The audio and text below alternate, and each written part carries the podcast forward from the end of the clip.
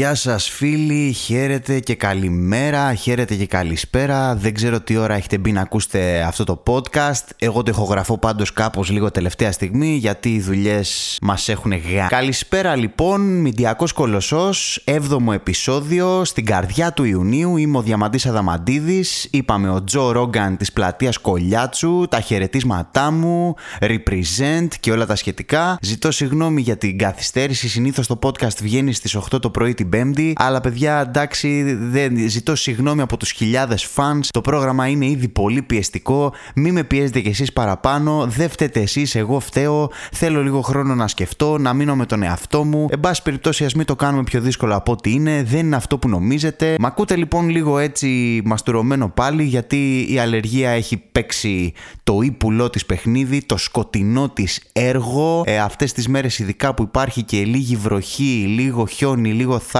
και τα αγόρι μου γίνεται λίγο της πουτάνας, με πιάνουν κάτι φτερνίσματα στη μέση του πουθενά. Δε, δε, δε, παιδιά, είναι απερίγραπτη κατάσταση. Οπότε τι κάνω, σηκώνομαι το πρωί και κουμπώνω ένα ξοζαλάκι και πάει η μέρα έτσι, αλέγκρο, αλέγκρο, Buffalo Soldier η φάση. Αυτό είναι, οπότε και εγώ είμαι κάπως έτσι σχετικά. Έχουμε και τη ζέστη μέσα σε όλα που έχει αρχίσει να ανεβαίνει λίγο το, το, το θερμόμετρο να δείχνει όλο και πιο πάνω όσο προχωράμε μέσα στο καλοκαίρι. Χωρίς να σημαίνει αυτό ότι δεν έχουμε και το σχετικό χαλάζι και τον τυφώνα, έτσι. Μην ξεχνιόμαστε, τα έχουμε πει αυτά για τον καιρό. Συνεχίζει λοιπόν η ζέστη με τρελούς ρυθμούς να έρχεται, αλλά και να φεύγει. Συμβαίνουν έτσι κάτι 19 βαθμοί το βράδυ, ξέρω εγώ. Εμένα με βρίσκει όλη αυτή η συνθήκη να κάνω μια τρελή προσπάθεια να μην ανάψω ανεμιστήρα, παιδιά, σε πρώτη φάση. Και air condition φυσικά σε δεύτερη φάση. Αυτό που κάνω αυτή την περίοδο είναι τύπα αφήνω λίγο ανοιχτά. Ευτυχώς έχω μετακομίσει σε ένα καινούριο σπίτι που έχει αυτά τα καινούργια κουφώματα που μπαίνει ανάκληση. Γιατί δεν μπορώ να ανοίξω και κανονικά, γιατί έχω και ένα γάτο, ο οποίος θα φύγει, θα τον ψάχνουμε στην Κυψέλη. Καταλαβέ. Οπότε τι κάνω, ανοίγω σε ανάκληση και έχω κάπως και ένα παράθυρο από εδώ και ένα από εκεί και κάνει λίγο ρεύμα έτσι και λίγο φυσάει. Το οποίο φυσικά τώρα που ηχογραφώ, εγώ τα έχω κλειστά όλα αυτά για να μην υπάρχει θόρυβος και υδρώνω. Εγώ χύνω υδρότα για αυτό το podcast, κύριε. Ρίχνω υδρότα για αυτό το podcast. Και κάνω προσπάθειες να μείνω έτσι με το, με το μελτέμι αυτό να φυσάει μέσα στο σπίτι και να μην ανάψω ανεμιστήρα. Λοιπόν, έχω, έχω, έχω ένα όριο σαν άνθρωπος. Όλοι έχουμε ένα όριο σαν άνθρωποι. Λοιπόν, έχω ένα όριο, ένα threshold λοιπόν, σε ποιο σημείο του καλοκαιριού θα ανάψω τον ανεμιστήρα και σε ποιο σημείο του καλοκαιριού θα κλάσω τον ανεμιστήρα φυσικά και θα περάσω στο air condition. Αυτά τα δύο όρια έτσι και ξεπεραστούν κάθε χρόνο. Δεν υπάρχει πλέον επιστροφή. Δεν, δεν υπάρχει επιστροφή. Δηλαδή, αν ανάψω ανεμιστήρα, έχω ανάψει ανεμιστήρα. Πλέον δεν μπορώ να ζήσω μέσα στο σπίτι χωρίς ανεμιστήρα. Το ίδιο και αν ανάψω air condition. Αν, όταν φτάσω να πατήσω και να ανάψω το πρώτο air condition, αυτό ήτανε. Δεν υπάρχει πλέον επιστροφή, ρε παιδί μου. Ο εγκέφαλος ρυθμίζεται έτσι και θέλει πλέον κλιματισμό. Δεν γίνεται. Δηλαδή, μετά ξανακλίνει στις 17 Νοέμβρη αυτό το πράγμα. Οπότε τι κάνω αυτή την περίοδο; Και για λόγους οικονομίας και για λόγους οικονομίας κυρίως, γιατί δεν με νοιάζει το περιβάλλον. Ο cancel διαμαντής αδαμαντίδης, cancel μηντιακός κολοσσός. Ο. Ναι, παιδιά, δεν με νοιάζει. Δεν με απασχολεί αυτή τη στιγμή. Λοιπόν, τι κάνω εγώ τώρα, για λόγους οικονομίας προσπαθώ να το τρενάρω όσο μπορώ. Εντάξει, βέβαια, η αλήθεια είναι ότι βοηθάει και ο καιρός λίγο με αυτές τις καταιγίδες κτλ. Δηλαδή, το βράδυ πέφτει λίγο η θερμοκρασία, μπορείς να κοιμηθείς, γιατί όταν δεν μπορείς να κοιμηθείς, δεν παίζει αυτό το πράγμα. Δεν παίζει. Εγώ είμαι από αυτούς που κοιμούνται με το air condition. Δεν το βάζω βάζω στους 22 και κοιμάμαι σαν άνθρωπος το καλοκαίρι. Αυτά τα. Ε, να αφήσεις λίγο ανοιχτά, κάνει λίγο ρεύμα. Φυσικά δεν κολλάει η πέτσα μου πάνω στο σεντόνι, δεν μπορώ να κοιμηθώ. Έχω μεγάλο θέμα με τη ζέστη, παιδιά, σαν άνθρωπος. Όσοι με ξέρουν λίγο καλύτερα, το ξέρουν ότι έχω πάρα πολύ μεγάλο θέμα. Κατά πάσα πιθανότητα δεν ξέρω. Εγώ νιώθω ότι ο θερμοστάτης μου είναι κάπως ρυθμισμένος 2-3 βαθμούς Κελσίου πιο πάνω από τον μέσο άνθρωπο. Έτσι, γι' αυτό ζεσταίνομαι μονίμως. Ακόμη και το χειμώνα, όσοι με ξέρουν θα καταλάβουν τι εννοώ. Εντάξει, που να λέμε τώρα την αλήθεια, δεν είναι και χειμώνας αυτός έτσι, ειδικά στην Αθήνα. Τώρα, εγώ είμαι από Θεσσαλονίκη, τώρα αυτό δεν είναι χειμώνας. Οπότε τι γίνεται, εγώ πολλές φορές τώρα μέσα στο χειμώνα, ακόμη και μέσα στο χειμώνα, ναι, τριγυρνάω με κοντομάνικο έξω. Τους μήνες που δεν έχει πολύ κρύο. Δεν μιλάω τώρα για τους μήνες που χιόνισε, ας πούμε. Α, άντε, χιόνισε, έκανε ένα κρύο 1,5 ούτε 1,5 μήνα στο σύνολο. Έτσι, 20-25 μέρες έκανε ένα κρύο. OK, okay. τις άλλες μέρες πολύ συχνά τριγυρνάω με κοντομάνικο στην πόλη. Γι' αυτό και έχω λοιπόν από πολύ νωρίς αυτό το μαύρισμα του ταρίφα ή αυτού που έχει μηχανή, ξέρω εγώ, στα μανίκια και στο σβέρκο. Έτσι, έτσι, είμαι μαύρος και όταν βγάζω την μπλούζα μου το καλοκαίρι είναι σαν να φοράω ένα όρο t-shirt, ξέρω εγώ, το οποίο φυσικά δεν φεύγει κατά τη διάρκεια του καλοκαιριού γιατί μου λένε, γιατί μου λένε ε, βγάλε την μπλούζα σου και το καλοκαίρι θα έρθει το μαύρισμα. Ναι, όχι, δεν θα έρθει το μαύρισμα γιατί τι γίνεται. Εξακολουθεί να μαυρίζει και η περιοχή που είναι ήδη μαυρισμένη. Οπότε τι γίνεται. Απλά, απλά κατεβαίνει, κατεβαίνει σκάλες, ας πούμε, το μαύρισμα. Γίνεται όλο πιο σκούρο, αλλά παραμένει αυτή η διαφορά. Δηλαδή για να μπορούσα να το σώσω αυτό το πράγμα θα έπρεπε να βάλω αυτά τα μανίκια που φοράνε οι παίκτες του NBA και στο σβέρκο κάτι, ένα, ένα, ένα, ένα κολάρο και να αφήσω το υπόλοιπο μου σώμα εκτεθειμένο στον ήλιο για να έρθουν στα ίσια, στα, στα, στα, στα, στα, στα ίσια τους αυτό το πράγμα. Έτσι, δεν, δεν γίνεται. Δηλαδή, έχω αποδεχτεί ότι μάλλον για μια ζωή θα έχω αυτό το, αυτό το διπλό μαύρισμα του τουρίστα, δεν ξέρω, του, του ταρίφα, του, του μηχανόβιου. Τι να κάνουμε, υπάρχουν και κάποια χειρότερα πράγματα στη ζωή. Λοιπόν, ένα ακόμη πράγμα που δεν μου αρέσει όταν έρχεται το, το καλοκαίρι, ξεκάθαρα εκτός από τι. Δεν ξέρω, το ζήσατε έτσι. Έκανα ένα rant στα προηγούμενα επεισόδια το πόσο δεν μου αρέσει η άνοιξη. Πάμε τώρα να περάσουμε στο πόσο δεν μου αρέσει το καλοκαίρι. Θα περάσουμε και στο χειμώνα και στο φθινόπωρο και κάπου σε ένα χρόνο από σήμερα θα καταλήξω σε αυτό το podcast το δεν μου αρέσει ζωή. Δεν μου αρέσει να ζω, ξέρω εγώ. Δεν μου αρέσει, ρε παιδί. Δεν. Δεν θέλω τώρα, αφήστε με ήσυχο. Λοιπόν, πάμε παρακάτω. Αχ, πίνω και το καφεδάκι μου εδώ πέρα. Α, ένα ακόμη πράγμα που δεν μου αρέσει όταν έρχεται το καλοκαίρι και καλοκαιριάζει είναι αυτή η, η αστική, η urban μιζέρια, έτσι κάπως ε, ε, που προσπαθούν να μας περάσουν έτσι τα media ότι ξέρεις και στον καύσωνα η πόλη είναι ωραία, η πόλη έχει ενδιαφέρον, είναι ερωτική, βρίσκεις πάντα τι να κάνεις, ε, μαγαζιά υπάρχουν, κόσμος που μένει πίσω, πίνεις κοκτέιλ, ερωτεύεσαι, πας θερινά σινεμά. Λοιπόν, αυτό είναι ένα τεράστιο ψέμα που προσπαθούν να σου περάσουν εσένα φουκαριάρι, τριαντάρι, τριανταπεντάρι, σαραντάρι και σαρανταπεντάρι που έχεις ξεμείνει εδώ στην πόλη καλοκαιριάτικα να δουλεύεις 8 ώρο πάλι γιατί έχεις καταφέρει να βάλεις στην άκρη 350 ευρώ όλη τη χρονιά και με αυτά τα λεφτά μπορείς να φας ίσα ίσα μια χωριάτικη σαλάτα στην Ανάφη. Λοιπόν, δεν είναι ωραία η Τσιμεντούπολη το καλοκαίρι, παιδιά. Την Αθή... Δεν είναι ωραία, παιδιά, η Τσιμεντούπολη, η Αθήνα το καλοκαίρι, έτσι. Και καμία πόλη δεν είναι ωραία το καλοκαίρι. Απλά κορυδεύουμε τους εαυτούς μας, απλά μένουμε εδώ γιατί δεν έχουμε άλλη επιλογή. Μένεις εδώ επειδή είσαι φτωχός, φίλε μου. Επειδή είσαι μια φτωχάντζα. Δεν μένεις εδώ επειδή είσαι μια ρομαντική ψυχή που από τη ζέστη που βγαίνει από τα τσιμέντα το καλοκαίρι, τα vibes είναι μοναδικά και πίνεις τα κοκτέιλ σου και το βράδυ η Αθήνα είναι όμορφη και Ακρόπολη, μοναστή. Αρχίδια, έτσι. Λοιπόν, οπότε όπου δείτε αυτά τα άρθρα, Life, Athens Voice και τα λοιπά, αυτές τις μαλακίες, η πόλη το καλοκαίρι και 15 κρυφά spots που νιώθεις σαν να είσαι σε νησί στο κέντρο της Αθήνας και θερινό σινεμά. Μακριά, έτσι, μακριά από αυτά. Μιας που είπα τώρα θερινό σινεμά, θα ήθελα να δηλώσω, παιδιά, ότι συχαίνω με το θερινό σινεμά, έτσι. Και επίσης θα ήθελα να δηλώσω και ότι δεν έχω δει αυτές τις δύο καλοκαιρινές ταινίες ορόσημο που μας έχουν πρίξει όλοι τα παπάρια, τα φτηνά τσιγάρα και το τσίου. Αυτές που έχουν γίνει μάλιστα καινούρια μόδα, έχουν γίνει και παραστάσεις. Έτσι, τα φτηνά τσιγάρα νομίζω έχουν ανέβει και το τσίου ανεβαίνει αυτή την περίοδο. Καινούρια μόδα αυτή, βρίσκουμε έτσι καλτ ταινίες και τις κάνουμε παραστάσεις. Σε λίγο καιρό να δείτε που θα γίνει παράσταση τα μαγνητικά πεδία. Εδώ θα είμαστε και θα το επιβεβαιώσουμε. Παρ' όλα αυτά, να στείλω ένα μεγάλο φιλί στην Έλενα Τοπαλίδου που φέτος δουλεύουμε μαζί και την έχω γνωρίσει και είναι ένας εξαιρετικός άνθρωπος και μια φοβερή περσόνα. Άλλο αυτό. Η χυψτερίλα των καιρών παρόλα αυτά θα δείτε ότι θα φέρει και τα μαγνητικά πεδία στη σκηνή, ε, κατά πάσα πιθανότητα στη στέγη, στο νιάρχος, κάτι, κάτι τέτοιο. Α πούμε, κάπου εκεί θα ανέβει. Θα το δούμε σε λίγο καιρό. Τώρα, όσον αφορά αυτές τις ταινίες που ανέφερα, τα φτηνά τσιγάρα, το τσι... Δεν ξέρω τι. τι τι σκατάρμα, τι έχετε πάθει, ας πούμε, τι είναι αυτό το πράγμα, τι είναι, εγώ δεν έχω ιδέα τι πραγματεύονται και μάλιστα τώρα από πείσμα σε αυτή την κολομόδα δεν θέλω να τις δω κιόλας. Δηλαδή είναι σαν το λόγο που εγώ πλέον δεν κάνω τατουάζ. Εγώ κάποτε ήθελα να κάνω τατουάζ. Ε τώρα δεν θέλω επειδή έχουν κάνει όλοι. Όχι τώρα δεν θέλω εγώ, ρε φίλε. Δεν θέλω εγώ. Λοιπόν, γι' αυτό το λόγο δεν ψήνομαι καθόλου να δω αυτές τις ταινίες της έτσι και καλά ρομαντικοποιημένες που γυρίστηκαν με 150 δραχμές budget και ένα φραπέ που δίνανε στο συνεργείο, ξέρω εγώ, ε, επειδή δεν είχαν catering κάθε μία και σαρώσανε στα φεστιβάλ και στην κριτική, στις κριτικές και στις συνειδήσεις του κόσμου και έχουν αντέξει στα χρόνια, έχουν καθιερωθεί στην καλτ συνείδηση του κόσμου. Εντάξει, να σας πω κάτι. Αν ξεμείνω καλοκαίρι στην Αθήνα, δεν θα πηγαίνω σε θερινά σινεμά στους 46 βαθμούς Κελσίου να κολλάνε τα μπούτια μου στην καρέκλα και να με τσιμπάνε κουνούπια ενώ πίνω μία μπύρα 330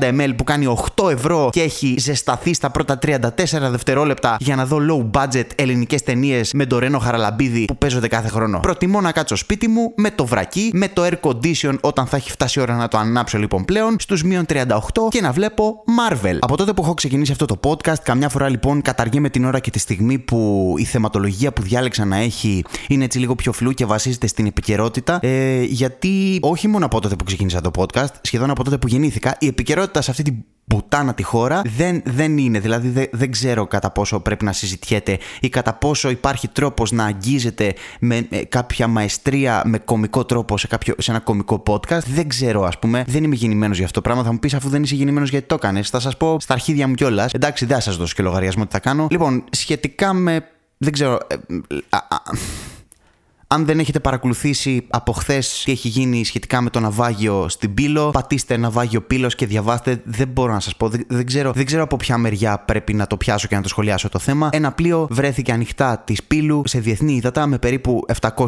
μετανάστες από τη Λιβύη, νομίζω πάνω. Κάποια στιγμή παρουσίασε ένα πρόβλημα, το πλοίο βυθίστηκε, πέθαναν περίπου 75 άνθρωποι. Προσέγγισαν άνθρωποι του, λιμενικού, του ελληνικού λιμενικού, λέει, το πλοίο αυτό και του προσφέραν βοήθεια. Τώρα, κατά πόσο προσφέραν βοήθεια, τα έχουμε δει τι γίνεται με το ελληνικό ελληνικό λιμενικό. Οι άνθρωποι λέει μέσα στο καράβι ισχυρίστηκαν ότι δεν θέλουν βοήθεια, θέλουν μόνο τρόφιμα και νερό. Αυτό προφανώς έγινε για να προστατευτούν κάποιοι λαθρέμπορες που ήταν μέσα. Δεν ξέρω. Τέλος πάντων έχουν υποθεί και έχουν γραφτεί πάρα πολλά πράγματα από χθες. Ήδη μέσα σε 24 ώρα έχει γίνει ο χαμός στο Twitter σε αυτά. Εγώ θέλω να σταθώ στη δήλωση της ε, δημοσιογράφου, ο Θεός να την κάνει, Τατιάνας ε, Στεφανίδου. Πιστεύω θα ξέρετε τι εννοώ αν έχετε ασχοληθεί με το θέμα. Έχει κάνει το γύρο του διαδικτύου από χθες η δήλωσή της, η οποία τι δήλωσε; Δήλωσε ότι επιβαρύνοντας την Ευρώπη και τη χώρα μας με αυτούς τους ανθρώπους, λέει, τους κατατρεγμένους ανθρώπους. Και γιατί λέω επιβαρύνοντας, διότι χθες λέει κάναμε την κουβέντα για τα ασθενοφόρα που δεν υπάρχουν. Τα ασθενοφόρα που δεν υπάρχουν διαθέσιμα στην Ελλάδα. Και εδώ έχουμε μια κολοσιαία κινητοποίηση. Έχουν πάει 8 με 10 ασθενοφόρα για να βοηθήσουν την κατάσταση. Εάν αυτή τη στιγμή κάποιος χρειαστεί ασθενοφόρο στον νομό Πελοποννήσου, αν κάποιος σε ένα χωριό πάθει καρδιακό επεισόδιο, πού θα βρεθεί ασθενοφόρο να τον μεταφέρει; Ακούστηκε να λέει η κυρία Τατιάνα Στεφανίδου ε, on air, στον αέρα της ε, εκπομπής της, που κάνει κάποια εκπομπή, ακόμη της δίνουν ε, τηλεοπτικό χώρο και χρόνο για να κάνει εκπομπή. Λοιπόν, εγώ το μόνο που θα ήθελα να πω στην κυρία Στεφανίδου είναι ότι δεν χρειάζεται να ανησυχεί ούτε αυτή, αλλά ούτε και ο αξιολάτρευτος σύζυγός της, διότι αν ποτέ βρεθούν σε μια παρόμοια κατάσταση, δηλαδή αν βρεθούν να πνίγονται μεσοπέλαγα,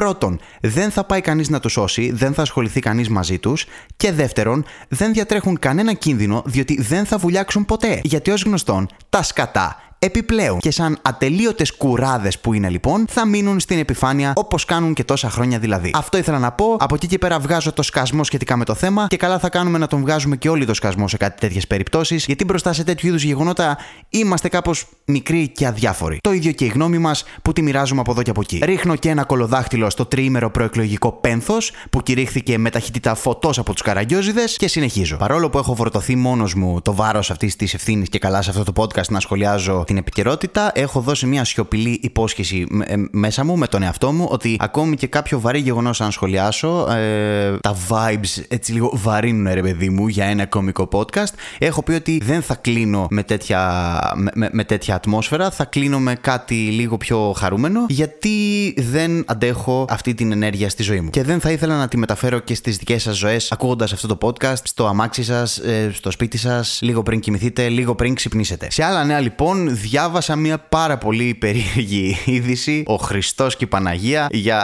έναν 45χρονο. Ο 45χρονο λοιπόν David Burden από το Βέλγιο. Τι έκανε, τι έκανε αυτός ο άνθρωπος; Έστησε την κηδεία του, λέει, για να δώσει ένα μάθημα στους συγγενείς του. Τι είδους μάθημα ήταν αυτό, ξέρω εγώ, δεν μπορώ να καταλάβω. Σε βίντεο λέει, αν, αν, αν, αν ήρτησε ένα βίντεο στο TikTok που τον βλέπουμε να έχει στήσει την κηδεία του προκειμένου λέει να δώσει ένα μάθημα στους συγγενείς του που όπως ισχυρίζεται δεν νοιάζονται για εκείνον. Στο τραβηγμένο αυτό αστείο, αστείο αστείο γελάσαμε David. Σύμμαχοι ήταν οι κόρες και η σύζυγός του, η οποία λέει μία από τις κόρες έκανε ανάρτηση στα social media, η οποία λέει έγραψε Καλό σου ταξίδι μπαμπά, δεν θα σταματήσω να σε σκέφτομαι, γιατί η ζωή να είναι τόσο άδικη, γιατί εσύ ετοιμαζόσου να λέει να γίνεις παππούς και είχες όλη τη ζωή μπροστά σου, σε αγαπάμε και δεν θα σε ξεχάσουμε. Η κηδεία λέει έγινε το περασμένο Σαββατοκύριακο στην Λιέγη. Λιέγη. Ε, πού θα πάτε το καλοκαίρι; Ε,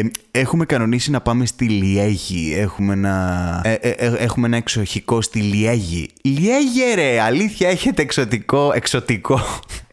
Λοιπόν, η κηδεία λοιπόν έγινε το περασμένο Σαββατοκύριακο στη Λιέγη. Λιέγη, Λιέγη, Λιέγη. Σας έχει συμβεί με αυτό, με κάτι λέξεις; Όχι με κάτι λέξεις. Αν, αν δοκιμάσετε όλες τις λέξεις να τις πείτε επανειλημμένα πολλές φορές, πάβουν να. Ε, χάνουν το νόημά τους, πάβουν να είναι έννοιες και γίνονται απλά ήχοι. Εγώ το έχω κάνει αυτό με λέξη πατάτα. Πατάτα. Πατάτα. Πατάτα πατάτα. Μετά, μετά απλά γίνονται, γίνονται τίποτα, ήχοι, φθόγγοι, δεν είναι τίποτα. Πάμε λοιπόν να επιστρέψουμε στην κηδεία που έγινε το περασμένο Σαββατοκύριακο που στην Λιέγη με τους συγγενείς, λέει, συγκεντρώθηκαν και ε, εκεί πέρα για να πενθήσουν, ξέρω να αποχαιρετήσουν αυτόν και βλέπουν ξαφνικά τον, ε, τον David, τον 45χρονο David, να εμφανίζεται μπροστά τους αφού λέει έφτασε μάλιστα με ελικόπτερο. Ρε μαλάκα, πραγματικά δηλαδή. Τι να πω, τι budget ας πούμε. Τι budget είχε ο άνθρωπος. Θα μου πεις, ο άνθρωπος μένει στη Λιέγη, δεν θα έχει το budget budget να σκηνοθετήσει την κηδεία του, τα ελικόπτερα και όλα τα σχετικά. Το βίντεο λέει φυσικά έλαβε ιδιαίτερα αρνητικά σχόλια, με πολλούς να κάνουν λόγο για ένα κακό αστείο. Ένα κακό αστιάκι είσαι, David. Ο Μπέρντεν λέει εξήγησε ότι έστησε την κηδεία του γιατί. Ε, μαλάκι, γελάω μόνος. Έχω δει πράγματα από την οικογένειά μου που με στεναχωρούν. Δεν με καλούν πουθενά και σε τίποτα. Κανείς δεν με συναντά, κανείς δεν με κάνει παρέα. Μεγαλώσαμε χωριστά. Γι' αυτό ήθελα να τους δώσω ένα μάθημα και να τους δείξω ότι δεν πρέπει να περιμένεις να πεθάνει κάποιος για να το συναντήσεις. Και δηλαδή